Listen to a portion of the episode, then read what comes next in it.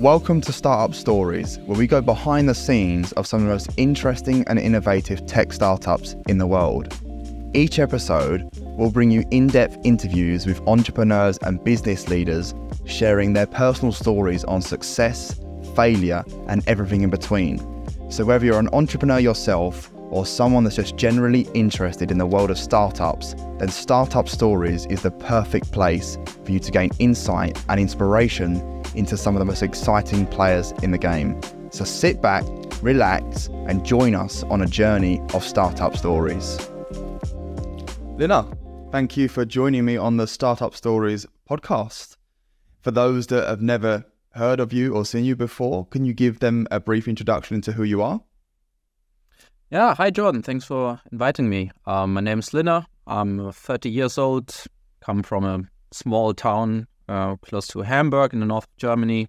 Work at uh, Candis. I'm the CEO of Candis, uh, living in Berlin currently. And yeah, I don't know what else to say. That is perfect. I appreciate the introduction. So, Linnar, when I when I get to know someone, I'd like to run it back to their earliest memory from their childhood. What springs to mind when I ask you that? Childhood, okay it's not that early in my childhood, I guess, but one thing I always remember is I so I was living in a village and I was taking the same bus every morning to like get to primary school, get to high school, to university, and there was always the same people in the same bus. So I was like very early in my life, had I think twelve years. Yeah, twelve years, even longer, thirteen years. I took exactly the same bus with exactly the same people almost every day that was quite an interesting uh, uh, thing because you met exactly the same people like every day, 7 a.m. Um, that was, I think that's the that's like the most vivid memory I actually have of my childhood. Why does that memory stick out for you? I guess I like consistency. Uh, I value long-term relationships. It was some form of a camaraderie. I don't know, like it's uh, yeah, I don't know. It's like people that uh, it, it, many times we didn't even talk or so, but we always like shook hands, said hello every day, and then just went on with our lives. And then we took the same bus uh, back most of the time, right? So it was a, I don't know, I don't know why, but it was a, quite a because when we went, for example, if we wanted to go to a club or so, uh, we always had to come back together, right? Because there was no way to get. So there was the bus at 11 p.m. or the bus at uh, 4 a.m. So you had to take a decision and you always had to take it as a group, right? Because um, yeah, you didn't want to be the one, the only one going until 4 a.m., right? So uh, it was quite an interesting, quite an interesting time, and also quite an interesting experience to live in a village like outside of a city. You Just you to be punctual, to not miss that bus. you don't want to miss that bus. Uh, okay, so where did you grow up? So I grew up. It's a village called Over. It's south of Hamburg. It's uh, where the where the river like splits into two parts. I don't. Nobody knows about it. There's like 500 people. Yeah, not a lot going on there. Lots of cows, sheep. yeah. What was life like growing up there for you? It was quiet. Lot lots of animals, nature. It uh, was there was not really anything to do there. There was a football field and a public pool, and that was it, right? You could just like visit friends, but otherwise you always had to go to. I mean, Hamburg is quite a big city, but that was always. I think to get to the center was an hour. Okay. So yeah, it was a quiet childhood. So you had the simple nature pleasures of life. Yeah, and the smells. the smells, most certainly. Okay, so give me uh, an idea. So you're you, you grew up in a a family, or was it? Did you have any brothers and sisters, any siblings, or anything like that? No, I have a super small family. I have uh, no siblings, like parents, grandparents, um, obviously, but uh, also not very close with cousins, aunts, any of that. So it's uh, really small. My wife's family, she's Mexican. They are like 120 people on her mom's side. Wow. So, yeah. So who had the biggest influence on you when you were growing up? I mean, I guess at the start, definitely my parents. I mean, they weren't like they never pushed me really to do anything. I had to be good at school, but as long as that was the case, I could really do a lot of stuff that I wanted. Started playing drums from a very early age, and I do think that especially one of my later teachers. That was a big, uh, big influence because I dedicated a lot of time in my life to um, getting good at like playing an instrument. So that's definitely something that sticks out. Okay. And can you think of a pivotal moment in your life where that person perhaps changed who you are today? Yeah. So I was always pretty good at playing drums. I was usually in like wherever I was kind of like the best, and you know, uh, that was always a big part of my identity. And when I went to that teacher uh, in the, uh, I guess I grew a little bit arrogant of my uh, capabilities. And uh, in the very first lesson I had with him, he basically said like, "Huh, okay, so there's we have a lot of work to do." So it was a very very humbling moment. It was the first person that actually didn't like, in my whole life that actually said something other than "Oh my God, this is great," but he said like much rather the opposite, right? Said, "Oh, mm-hmm. there's a lot of stuff we we can improve." Um, I still remember that, and I really like respected that, and I think I was always drawn to stuff that was very radically different than what I thought. I really like when people tell me I'm really wrong, at least if there's uh, like substance to it. So yeah, that's that's one thing I really remember. Yeah, that's a very interesting take because, like you say, everyone likes to be praised and rewarded and get recognition, but very few people like criticism, do they? But of course, if you can channel in a different mindset, actually, someone telling you you can prove here and here probably be the best thing for you. I mean, it's not fun, right? I mean, in that moment, it sucked. Uh, but over time, I guess there's like uh, one thing is that, I mean, if somebody didn't care about you, they probably wouldn't criticize you because criticism is not fun for any, like neither for the person giving it nor for the person receiving it, right? So I do, I do think it says something, like some mutual level of respect if you if you criticize somebody. And I guess the other thing is that if you do go through that several times, like it definitely helps uh, to humble you, and uh, it, uh, yeah, I, I, I, do think I, I res- the people I respect the most are the ones that uh, criticize me, and I do think maybe I mean having some level of self confidence helps so that you don't fall into uh, like a an existential crisis, so to speak, if somebody criticizes you, but rather like take it for what it is, and then yeah, learn from it or don't, right? It's it's fine to say, yeah, I don't I don't see it like that. yeah, absolutely. It's only going to make you a better person in the end, anyway. For sure. Yeah, I mean, uh, if it's constructive criticism, right? yeah, of yeah. course, of course. So, Linnar, what was what was your first job? Your first ever job? My first job so I was I was teaching drums. Um, I uh, did it was actually a pretty cool thing from this from the school. So they did a program where they took like kids who had uh, trouble concentrating and like problems at school, and then they were like, okay, what's something that we can give them to do? And like playing drums turned out to be quite a good idea. So that was that was my first ever job, and then my first like job in business was in uh, university. So that was there was an email I I, was, I still remember that email. There was an email saying basically, I have no company, there's no office, you need to bring your own laptop, but I have an idea to do recruiting. Who's in? And I was the only person. Ah, there's no pay. Of course, there's no pay. And I was the only person who responded. So that was my first job. So we did, uh, we started a mini, like a recruiting agency. Uh, yeah. And so, yeah, that was the very first job without pay. what were the biggest things you learned from that first job? Definitely discipline and attention to detail and like something we call it like a defining what what's good enough right? Like a certain like a certain level of professionalism that you need to bring to the table because my my boss he was uh, very demanding. So i learned a lot uh, from him but it was uh, you know like uh, if there was a space before the comma in an email uh, to a client you know that was important then uh, he would see those things, right? So that was definitely, and the other thing, like not being afraid to get your hands dirty. Most of the stuff I did was really boring. Um, mm-hmm. So, uh, but there is uh, like some stuff I do today is really boring. so it's, it's part of the job. So that's definitely something I learned there. Yeah. Yeah. Uh, I, I totally understand that you've got to do some things that you don't like to do in order to do the things you like to do. That's what I've always said. Yeah. In the hard, the hard yards. Okay, so walk me through your career path then. So you've done this job and then you worked for I'm looking here Foodora, a great company, and then you move into to Candis in the very very early days before the Series A, uh, if I'm understanding correctly.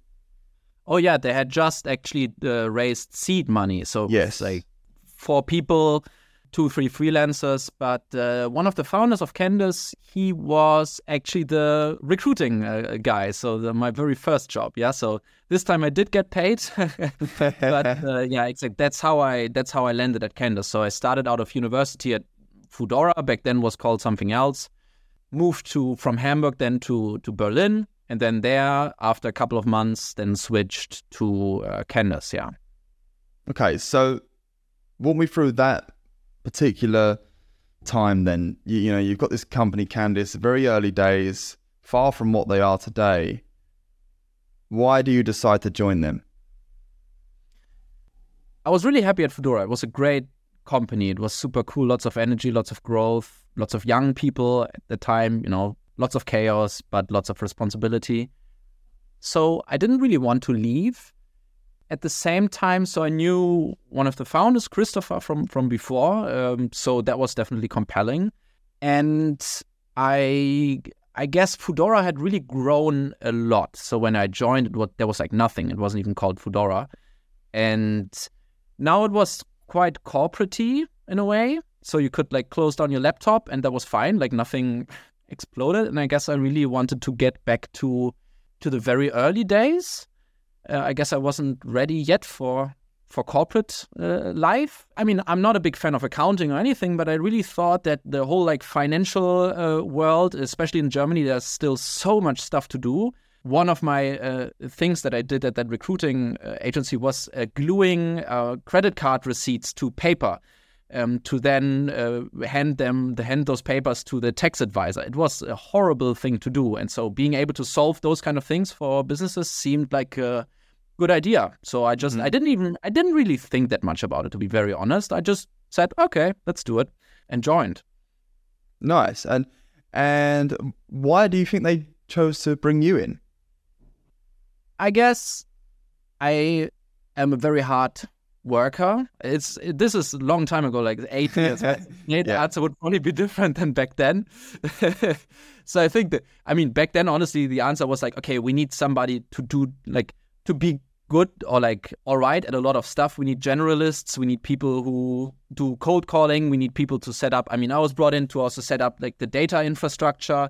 So um, it was yeah, you know, like uh, I guess they were really looking for just very motivated people who are willing to put in the work, put in the hours, and you know, do whatever it takes. And I guess uh, by now, I think it's more about that I'm really good at going the distance. So Hmm. it's been very tough years, uh, and it's never easy. Uh, and uh, now like Corona and everything, so it's it's it's uh, yeah, it's just a lot of work for a very, very long time and uh, pressure and stress. And uh, I guess that's something that I can endure quite well. Yes, evidently, as you say, nearly eight years. You know, six and a half from what I can see here as the COO. Yeah. Uh, so you must have seen quite a lot when you when you first joined Candis. How many people did you say there were? Four or five? yeah, something like that. I would say Four five FTEs. And you're what now? 120 something? 130? Yeah, 110 plus a couple of like freelancers, like give or take. Yeah. Okay, interesting. So those early days, then when you get that, you just got, had the seed round, and then the year after you get the Series A, I believe, something along those lines. Yeah, exactly. So we got we yeah we went like from C to Series A, raised to Series B. We uh, recently raised around. I mean, the the last rounds they were like of kind of similar size. Like the good thing about our business is that we do not need so much money because it's actually quite a lucrative business. I mean, like SaaS doesn't need as much money as I don't know, uh, food delivery, for example. We're burning money like crazy. Yeah. So yeah, Series B, C, however you would call the stages. Yeah. I'm just trying to get a, a picture as well, because as you say, you've rode this path now for nearly eight years, And from the outside looking at it, looking in, you look at the company, it looks fantastic on LinkedIn. You've got lots of employees, looks looks great. But I'm sure it it wasn't always like that or isn't always like that throughout the journey.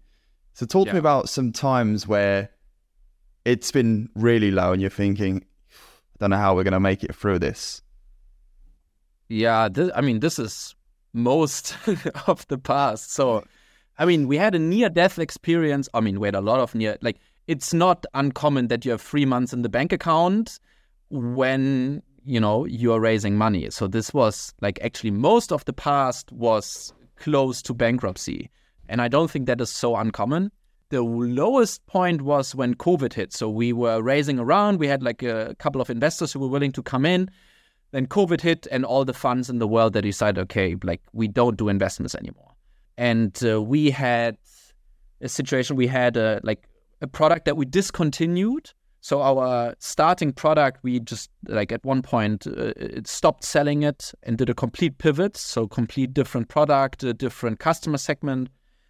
And so yeah, there was no money. We had yeah three months in the bank account and had not a single investor who was willing to invest. Uh, so this was definitely the the lowest point.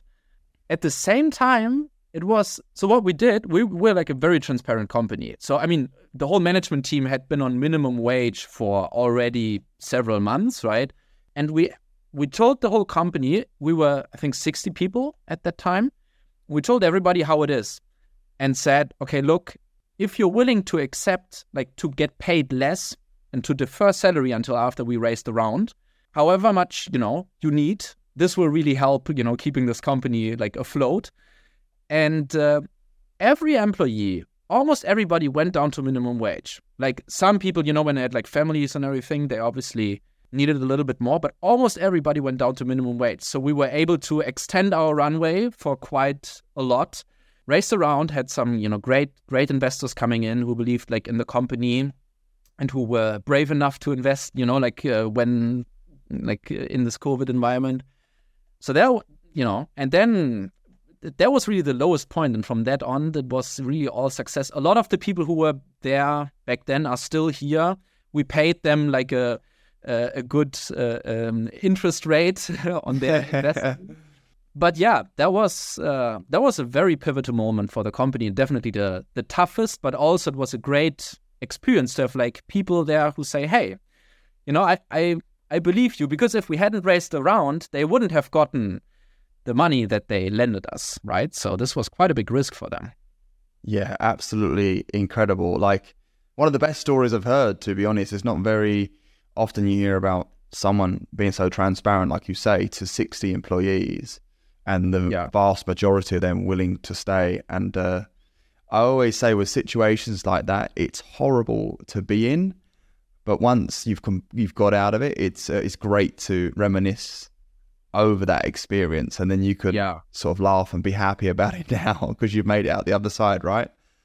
Yes, definitely. I do think there's I mean so so we I'm mostly focused on like our operations revenue, right? So it's much like a lot of like inwards focus, but all of the investor management, the board, the fundraising, um, Christian, our CEO, does it, right? So most of like this pressure. I mean, like I guess that's the big thing about fundraising. It's like okay, if if they don't say yes, if this pitch doesn't go well, it's like it's a life or death half an hour meeting, right? So so most of that pressure he actually had to had to handle and still still has, right, until this day.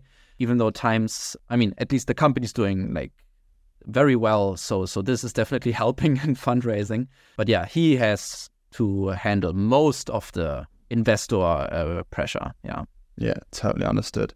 So besides those those ups and downs, which are of course sometimes things that you cannot control, like COVID, for example, what would you say? Uh, or maybe we can relate it more to your position specifically. What would you say is the hardest thing a bit been working at Car- Candis? What would you say is the hardest thing? many things that I do, I start off with not knowing how.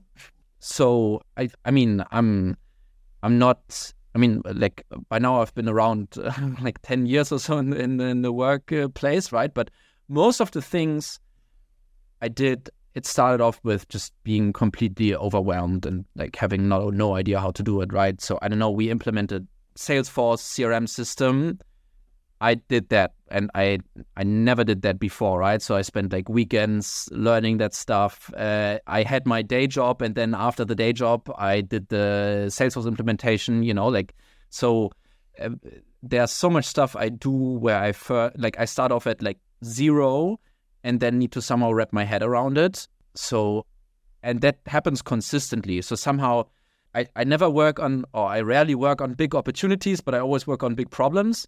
So it's it's always at the start. Um, yeah, it's, it's it's overwhelming. It's consistently being able to say like, okay, I I don't really know how to do this, but now I'll dive into it, and then after some months, you usually solve it. And doing that consistently uh, over a very long period of time in that stress environment, that's that's I think that's the toughest thing about. about yeah, I can totally resonate with that. I mean, in order, especially for a startup, in order to grow, you're going to have to throw yourself into the deep end in situations where you've not been before. Otherwise, a startup will never become an established business, right?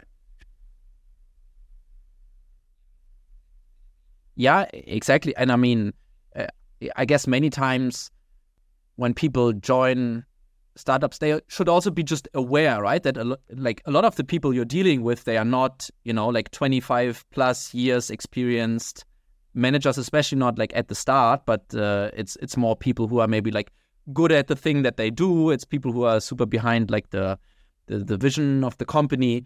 You need to deal with uh, new things and problems and you definitely need like confidence and uh, and a good team of people who like trust you to do that consistently. So I think by now, like the core management team of the company, many of the leadership, they've been with us for a very long time, and that's definitely a very helpful thing. Many of them have also grown inside the company. So that's definitely a, a, great thing to have that trust to also be able to deal with. I mean, it, it also it's swing and a miss, right? Like it also uh, it doesn't work out a couple of times. So yeah. How different is your role now compared to the early days, given that you're a 110 plus employees?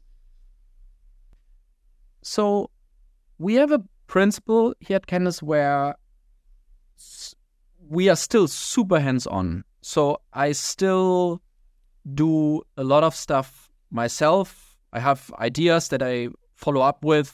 Uh, I we do I don't know like side projects. I mean, hiring, right? Like, uh, I mean, many people are also involved in the hiring process, but so I, I do think that I create reports by myself to like database queries. I don't know. I, I, I still do. I join customer calls, so I actually think, in in a sense, I my job has not changed so much in the past years because for all leadership positions, we really try to keep the people doing what they are good at, right? Like if a somebody becomes an engineering team lead, uh, they usually become that uh, because they're great engineers. So they should still be those great engineers, right? And not have like I don't know, like all of that other stuff, and then be in like stakeholder meetings all day, create PowerPoint presentations, you know. So we try to limit this overhead for everybody, uh, so that the people can still, you know, follow their ideas, solve problems, do the job. So I still do a lot of that, a lot of different stuff. I mean, yes, in addition, we have board meetings, we do fundraising where I'm part of hiring is a big part. So that stuff is definitely new. But yeah, so it's it's constantly changing, but that was also the case five years ago. How do you find the market today post COVID in terms of hiring? Because I know that talent is, of course, the most essential part to any business during their growth phase. It's tough. So, what we experience is that actually, so tenure seems to have increased. So, same at Candis also people just don't, you know, it, it feels like people don't switch jobs so much anymore. That people don't like to relocate anymore, right? There was there was a period where we hired from everywhere. Right now, we try to really focus on on Berlin, where our like uh, headquarters is. For the developer side, actually, we are able to f- find great talent. So that is really incredible. So we struggle a lot with uh, German speaking roles. So because our customers are German, like uh, Mittelstand, so uh, medium sized businesses, very legacy traditional companies, and finding B2B marketers who are native German, for example, that's a big challenge for us. And uh, especially like finding more senior. So we hire mostly senior people. We have uh, very few junior roles that we hire. That is it's difficult. It was always difficult, but uh, now after COVID, it seems like it was even more, or it's even more difficult. We have some roles that yeah. we then just gave up after 10 months. We said, okay, we because we do not want to compromise our standards. So then we say, okay, then we just do it without that role. And if somebody comes comes around, then great. But yeah, product is really different. UX designers is very difficult to find to find mm-hmm. German speaking UX designers. Like that's also a big problem that we have. Do you think that's possibly because of how international this space has become in Germany? Because from my experience, when I started doing recruiting in 2015 in Germany, every client I work with have to speak, have to be German speaking, have to be German speaking. But now, majority of my clients say English speaking is absolutely fine. German is not needed. So, do you think it's because of the influx of international speakers saturating the German speakers? That's definitely a reason. I do think we would get more people into the funnel. I mean, applicants, nobody gets applicants anymore, right? It's like active outreach. You have to be like smart in your outreach to get like people. But the problem is we cannot decide it away. So for engineers, yeah, very few of our engineers are native German, right? Uh, English is the company language not a problem there at all. The only thing is, okay, like for people who have to speak to customers, they need to speak German. We tried in the past to experiment, but then you have uh, you don't have access to direct information, and then I, I we believe that as a designer, if you cannot talk to the customer directly, you cannot do your job as well as if you can. So that's why there, unfortunately, we cannot move away from the German language requirement, but that definitely does restrict. Totally understood. Yeah. Okay, Cool. So, what are the let's run it up to speed with regards to the present day. What are the what are the long term goals for for Candis now? How far do you want to take it? Until the end. so, I mean, so the first thing now with the money that we raised is that we want to become cash flow positive, or at least be in a, be in a position where we can decide to either go international or you know be cash flow positive. But then we have our core business in Germany self-sustaining at least to that level. That that's the the first like short-term goal that we have uh, with the next like 12 months.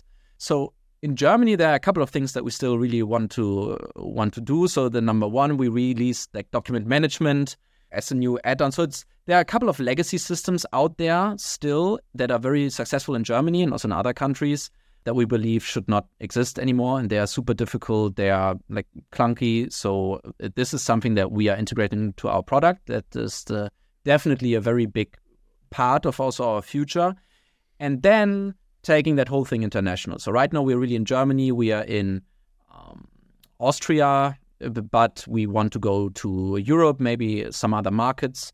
That's definitely the the next big step for us uh, as a company um, that yeah you know over the next 12 to 20 months that's uh, like the next super big milestone is to leave germany. Yeah.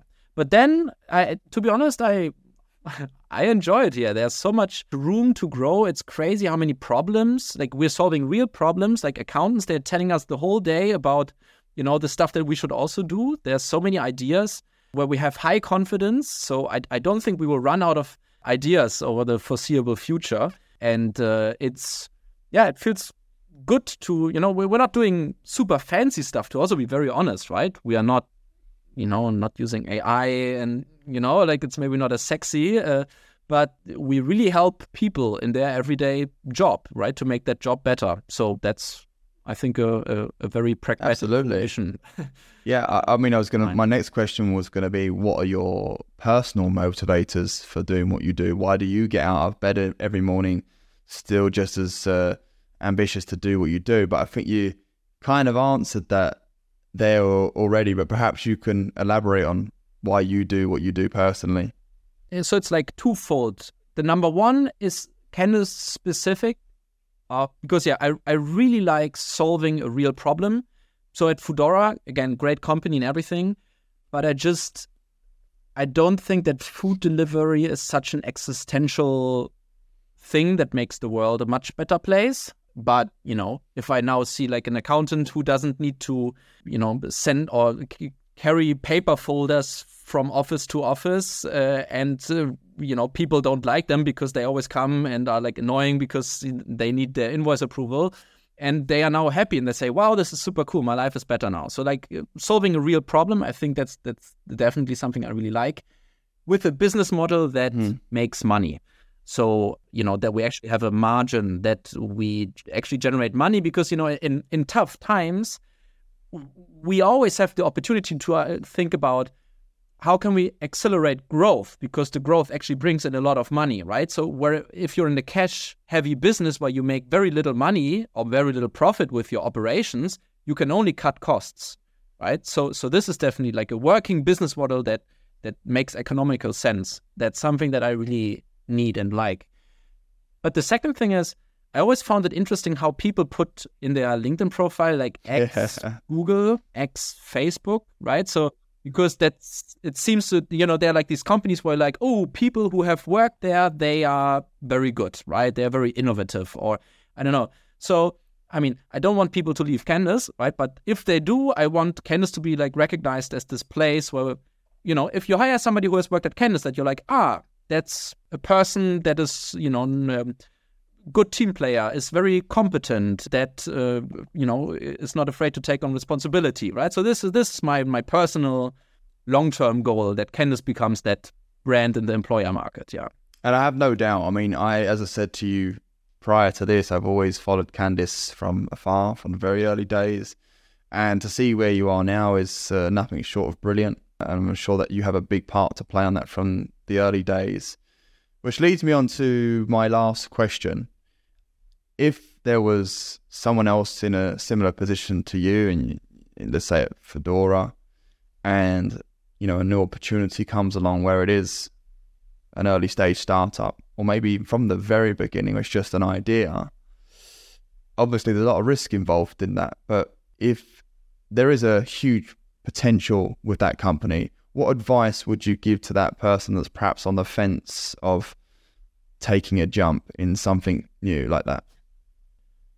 I think I had the advantage that when I joined Candis, I didn't need a lot of money, right? I was uh, like, I basically said, okay, look, what's the amount of money that I need, right, to sustain my my way of life? And then if you can take that risk at your young age, amazing. Because even if it doesn't work, like it doesn't really like I was always prepared that Candis didn't work at the start, right? After like three, four years, I was like, okay, no, this is it. But so from the very start, I was like, okay, if it doesn't work, it doesn't work. Like I will, I will learn a lot of stuff and I can afford to take the risk uh, right now, uh, if I'm being very honest. So I would always, I, I didn't, I think a lot and I overthink a lot, but I somehow didn't really think a lot about joining Candis. It was a very quick decision, same as all my jobs. My very first job, I didn't think a lot. I just like uh, took it, right? Same as like the Foodora thing was also like a very, I don't know, like it was a like in the moment decision, which is not very like me. But so if you if you can take the risk, I would I would always